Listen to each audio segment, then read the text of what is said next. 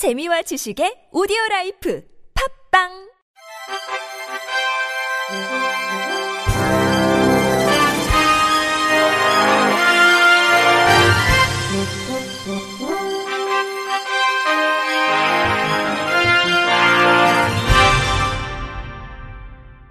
청취자 여러분 안녕하십니까? 3월 8일 수요일 KBRC 뉴스입니다. 미국 장애인법 제정에 기틀을 세운 장애인 인권운동가 주디스 휴먼이 75세를 일기로 타계했다고 영국 더타임스, 미 ABC 방송 등이 5일 보도했습니다.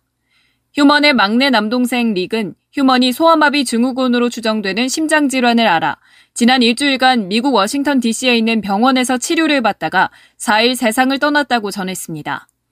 미국 장애인 인권 운동의 대모로 불리는 휴먼은 미국 장애인법 통과의 발판을 마련하고 빌 클린턴과 버락 오바마 행정부, 세계은행에서 장애인 정책을 다루는 행정가로 일하며 장애인 인권을 위해 헌신했습니다.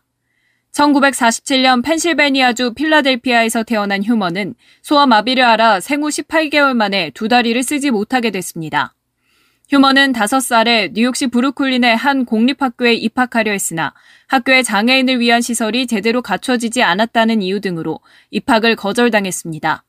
성인이 된 휴먼은 교사의 꿈을 안고 교원 자격시험에 응시해 필기시험과 구술시험을 통과했지만 뉴욕주 교육위원회는 휴먼이 신체적 제약 때문에 학교에서 불이 났을 때 학생들을 제때 대피시키지 못할 것이라며 교원 자격증 발급을 거부했습니다. 그러나 휴먼은 1970년 뉴욕주 교육위원회를 상대로 제기한 법정 소송에서 승소해 뉴욕주에서 휠체어를 탄 최초의 장애인 교사가 됐습니다. 1973년엔 장애인 권리의 초석이 된 재활법 504조의 시행 규정 서명을 요구하며 장애인 동료 100여 명과 샌프란시스코 연방정부 건물에서 24일간 정거 농성을 벌이기도 했습니다. 장애인제도 개선 솔루션이 이동, 주거, 교육, 정보 접근 등 일상 속 다양한 안건을 상시 접수받는다고 밝혔습니다. 솔루션은 장애인의 일상생활 불편을 해소하기 위해 20명의 총처장급 장애인 단체 실무 책임자들이 모여 논의하고 제도 개선을 요구하는 협의체로 각 위원은 이동 편의, 주거, 교육, 고용 등 분야별 전문가로서 의견을 제시하고 논의에 참여합니다. 올해도 작년과 동일하게 장애인 일상에 연결된다면 분야를 가리지 않고 안건 접수를 받습니다. 다만 특정 개인에게만 해당되거나 문제가 상황적으로 일관되지 않는 등 개인 민원 접수는 지양되고 있습니다. 안건 접수는 솔루션 간사단체인 한국장애인단체 총연맹 홈페이지 활동 브리핑 메뉴에서 내용 확인 후 양식에 맞춰 메일로 제출하면 됩니다.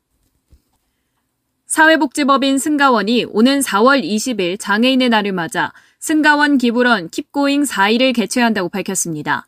기부런 Keep Going 42는 러닝을 통해 장애인과 비장애인이 함께 계속 달릴 수 있는 사회를 만들기 위해 기획됐으며 4월 20일의 의미를 담은 4.2km 코스를 참가자들이 각자 자리에서 달리는 온라인 형식과 함께 모여 달리는 오프라인 형식으로 나눠 진행됩니다. 온라인 기부런은 약 6주 동안 진행되며 4월 20일 온라인 라이브 방송을 통해 참가자에게 추첨을 통한 다양한 경품을 증정할 예정입니다. 오프라인 기부런은 100명을 선착순으로 모집하고 있으며 4월 22일에 서울시 마포구 불광천에서 승가원과 함께 기부런을 진행할 예정입니다. 신청은 오는 4월 3일까지이며 참가 신청 및 자세한 내용은 Keep Going 42 공식 홈페이지 및 네이버 해피빈 가볼까에서 확인할 수 있습니다.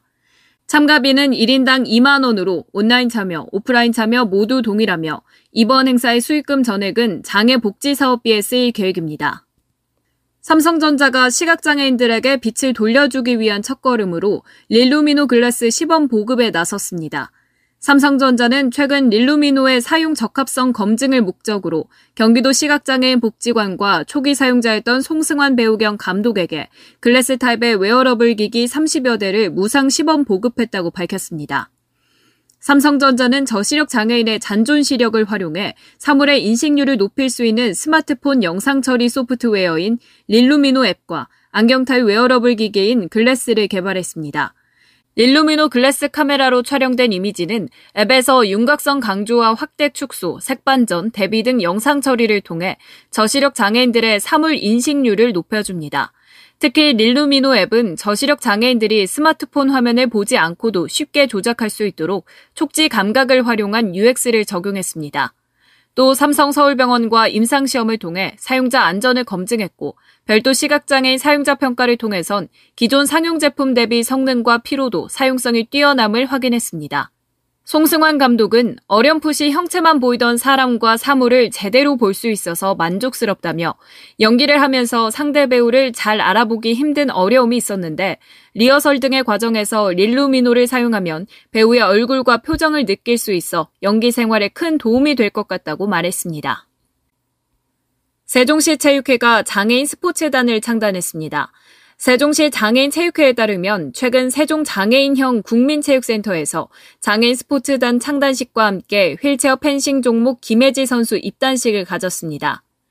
장애인 스포츠단은 앞으로 시각장애인 체육회 지원을 받아 체계적인 훈련을 진행하고 세종시 장애인 체육회 소속으로 각종 대회에 출전합니다.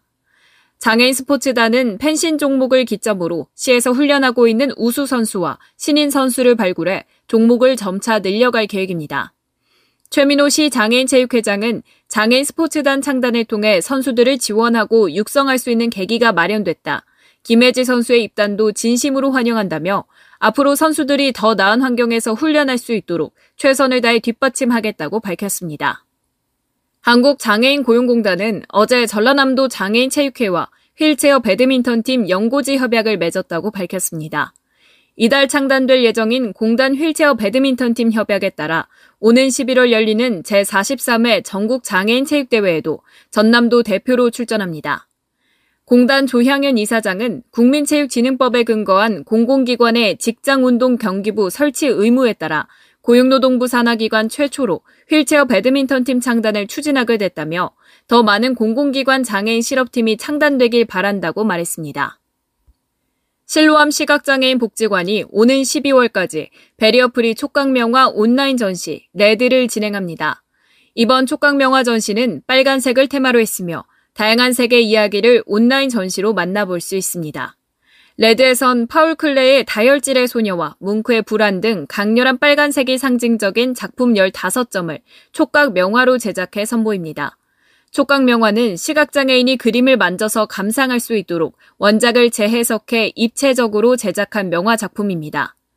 이번 전시는 매년 제작되고 있는 촉각 명화를 테마별로 전시하는 베리어프리 촉각 명화 전시로 시각장애인을 위한 음성 해설이 제공되며 오프라인 전시는 복지관 S갤러리에서 직접 만나볼 수 있습니다.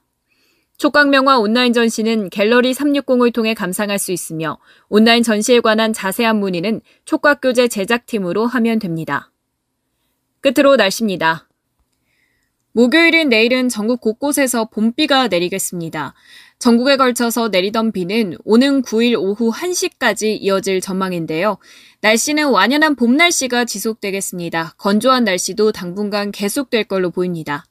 아침 최저 기온은 3도에서 13도, 낮 최고 기온은 11도에서 23도로 평년보다 3도에서 11도 정도 높을 걸로 보입니다. 일교차가 20도 안팎으로 크게 벌어지는 만큼 환절기 건강 관리에 유의하셔야겠습니다. 자세한 날씨 살펴보면 서울은 8도로 시작해서 17도까지 오르겠고 대전도 8도로 시작해 21도까지 오르겠습니다. 제주는 아침 9도를 보이겠고 17도까지 오르겠습니다. 날씨였습니다. 이상으로 3월 8일 수요일 KBRC 뉴스를 마칩니다. 지금까지 제작의 권순철, 진행의 최유선이었습니다. 고맙습니다. KBRC